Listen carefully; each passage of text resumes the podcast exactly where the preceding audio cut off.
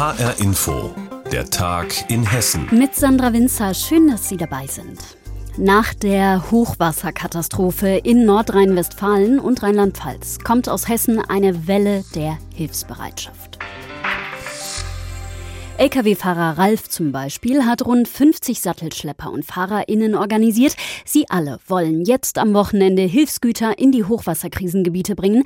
Warum? Das haben wir sie direkt gefragt. Ralf Kalabis, der hat kurz vor Weihnachten schon mal einen Lkw-Konvoi für die Kinder veranstaltet hier. Das fanden wir so geil. Und als wir das jetzt im Internet gesehen haben, da wollten wir unbedingt helfen. Weil wir einfach unterstützen wollen aus der Situation heraus. Das hätte uns genauso passieren können. Und äh, wenn man sich in die Lage von den Menschen versetzt und die Bilder, die quasi im Fernsehen und dass man einfach an der Stelle, wenn man nicht direkt vor Ort sein kann, aber wenigstens einen kleinen Beitrag dazu steuert. Auch HR-Hörerinnen und Hörer spenden fleißig dafür. Erste Hilfesets, Tiernahrung, Hygieneartikel und, und, und.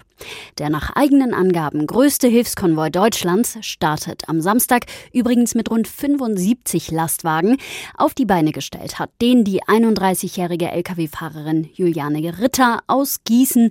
Sascha Pfannstiel hat mit der Hessin über dieses segensreiche Projekt gesprochen. Seit zwei Jahren ist Juliane Ritter Feuer und Flamme für große Lkw absolviert gerade eine Ausbildung zur Berufskraftfahrerin. Mit einem Kipper sollte sie in der vergangenen Woche eine Ladung Klärschlamm nach Erftstadt bringen. Was der 31-Jährigen zu diesem Zeitpunkt noch nicht klar war, die Stadt im Rhein-Erft-Kreis ist einer der am schlimmsten von der Flut betroffenen Orte in Nordrhein-Westfalen. Auf der Anfahrt wurde ihr das Ausmaß der Naturkatastrophe bewusst. Man sieht von der Autobahn, was dort passiert ist, dass alles unter Wasser steht, dass es wirklich, es sieht aus wie in einem Kriegsgebiet. Die Eindrücke ließen die Lkw-Fahrerin nicht mehr los. Auch aus ihrem persönlichen Umfeld gab es Betroffene. Ich habe dann Anrufe von Bekannten gekriegt, äh, der mir erzählt hat, was los ist, dass er nicht in seine Wohnung kann, dass es Familien gibt, die mussten ihren Kindern bei, beim Ertrinken zugucken und das hat mir einfach das Herz zerrissen. Das war so schlimm, dass ich die halbe Rückfahrt nur geheult habe. Spontan entschloss sich Juliane Ritter, nicht nur mit ihrem eigenen Kipperlaster zu helfen, sondern auch Kollegen zu motivieren. Ihr Aufruf in den sozialen Netzwerken, sich ihr anzuschließen, löste eine wahre Flut von Hilfsangeboten aus. Ich habe tatsächlich einfach das beschrieben, was ich da jetzt gesehen habe und habe aufgerufen, dass wir helfen müssen und wer bereit wäre, mit seinem Fahrzeug mitzukommen, um zu helfen. Und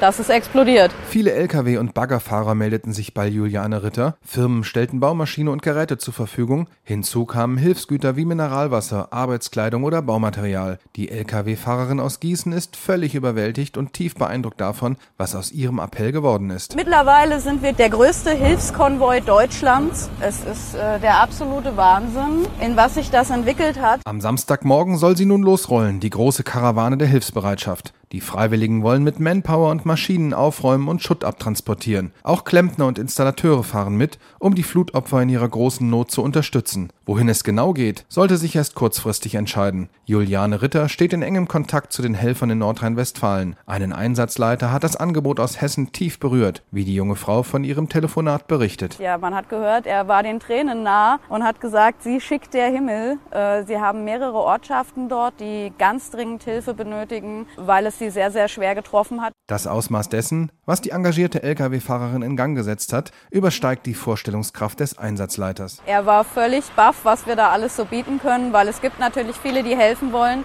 aber die kommen dann vielleicht mit fünf LKWs oder zehn, was ja auch schon sehr hilfreich ist.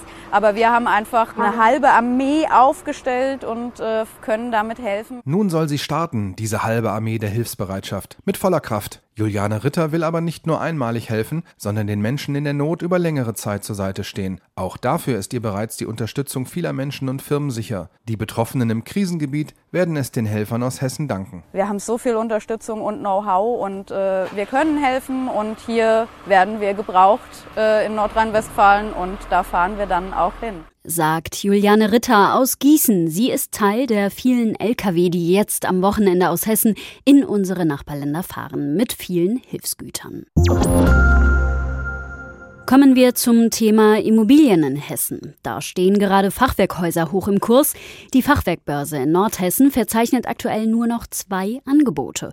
Frühere Prognosen, dass ländliche Objekte leer stehen werden, haben sich damit nicht bestätigt. HR Nordhessen-Reporter Carsten Gulke wollte wissen, woran das liegt und war im kleinen Städtchen Wanfried unterwegs. Dort dominieren Fachwerkhäuser das Bild. Wilhelm Gebhardt, der Bürgermeister, hat gemeinsam mit seinen Einwohnern viele Jahre darum gekämpft, das Bild zu erhalten. Fachwerk war viele Jahre auch nicht mehr gefragt und so gab es Leerstand und Verfall. Seit einigen Jahren aber ist eine deutliche Wende zu verspüren. Waren es zunächst die Holländer, die den Norden Hessens für sich entdeckt haben, so sind es heute Menschen aus Ballungsgebieten, die nicht nur in Wanfried einen regelrechten Run auf das Fachwerk ausgelöst haben. Wir konnten tatsächlich es auch schaffen, dass doch eine Bestandsimmobilie genommen wurde, bevor tatsächlich der Ruf nach Bauland laut wurde. Der Grund dafür liegt wohl auf der Hand. So wie auch für Familie Granz, die aus Niedersachsen nach Nordhessen gezogen ist. Falls, wenn man sich es ein bisschen zutraut, handwerklich, ähm, kann man ganz viele Dinge selber machen. Vater Matthias hat sich mit seiner Familie, zu der auch Ehefrau Hanna und vier Kinder gehören, für ein Fachwerkhaus entschieden. Wir haben in einigen Städten auch gelebt, in Berlin, in Leipzig, im Ruhrgebiet. Dann, ähm, ja, mit den vielen Kindern ist es natürlich schön, wenn man ein Haus hat und einfach mehr Platz. Und ja, das war uns einfach wichtig, auch einen Garten zu haben. Und da haben wir im ländlichen Raum dann tatsächlich auch gesucht, gezielt erzielt. Der genannte Krankenpfleger ist zum Glück handwerklich sehr begabt. 66 Immobilien konnten in Wanfried in den vergangenen 14 Jahren vermittelt und so auch gerettet werden. Und das sind nur die Häuser, bei denen die Fachgruppe selbst aktiv geworden ist. Daneben gibt es auch noch viele Häuser und Grundstücke, die direkt zwischen Käufer und Verkäufer verhandelt worden sind. Rund 450 schätzt der Bürgermeister heute. Aber besonders stolz ist er auf die Vermittlung von sogenannten Problemfällen. Und spätestens seit den hohen Immobilienpreisen, den hohen Mietkosten, den niedrigen Zinsen und gleichzeitig jetzt noch der Corona-Krise spätestens jetzt wissen eigentlich die Menschen der, aus den Ballungsräumen und aus der Stadt äh, zu schätzen, was Landleben wirklich ist. 40.000 Euro hat Familie Grenz für das Haus bezahlt und noch einmal rund 40.000 Euro in den Ausbau investiert. Also von daher fanden wir das für uns zumindest als eine bessere Lösung, die Immobilie relativ günstig zu kaufen und dann zu gucken, was man äh, bewerkstelligen kann, sowohl äh, handwerklich als auch äh, finanziell. Ne? Heute ist Familie Granz in Wanfried angekommen. Nachbarschaft passt, Umfeld auch. Und wenn der örtliche Nahverkehr und das Internet in Wanfried noch weiter ausgebaut wird, dann bleiben wohl kaum noch Wünsche offen.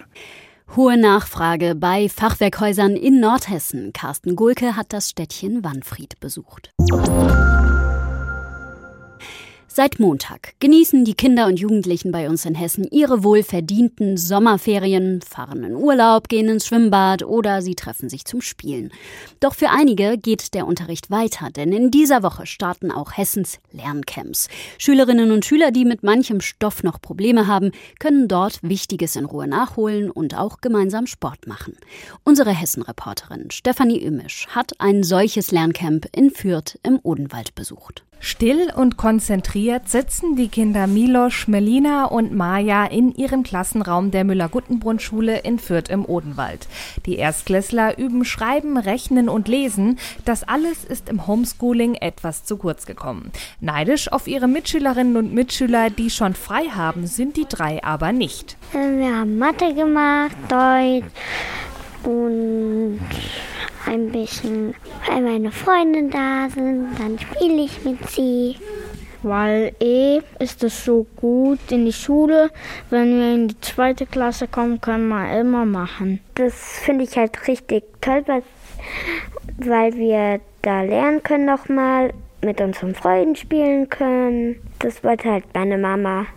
Die wollte, dass ich richtig gut in die Schule starte wieder, in, in die zweite Klasse halt. Lehrerin Beatrix von Gemünden wechselt in ihrer kleinen Gruppe von Schüler zu Schüler, stellt kleine Aufgaben, erklärt und kontrolliert. Auch sie übernimmt diese Aufgabe gerne, vor allem weil die Kinder so gut mitmachen. Also ich habe das Gefühl, dass die Kinder da echt gut eingestiegen sind und dass wir auch schon ein bisschen was hinbekommen haben. Ich habe von der ein oder anderen Lehrerin auch noch mal persönlich gesagt bekommen, wo besonders was getan werden muss. Und das arbeiten wir jetzt quasi ab. Das eine Mädchen war echt überrascht. Die hat gesagt, ich habe mich wohl gefühlt in der Gruppe. Das finde ich erstmal auch das Allerwichtigste, dass man überhaupt was arbeiten kann. Die Lerncamps werden in diesem Jahr an mehr als 300 Schulen in Hessen angeboten. Sie sind vom Land gefördert und sollen für Kinder und Jugendliche eine Möglichkeit sein, innerhalb von kurzer Zeit mit einer kleinen Gruppe Stoff nachzuholen und gemeinsam Sport zu machen. Vor allem Grundschulen nutzen in diesem Jahr das Angebot, sagt Direktorin Katrin Weber. Also es ist natürlich auch so, dass da viel Stoff verpasst wurde, dass, dass wir uns wirklich auf das Wesentliche beschränkt haben. Und gerade Kinder, die ein bisschen länger brauchen, um die Sachen aufzunehmen, für die war das einfach zum Teil viel zu kurz. Ähm, ja, und deswegen wollten wir jetzt auch ein Lerncamp anbieten. Das ist generell kann das auch von Grundschulen angeboten werden.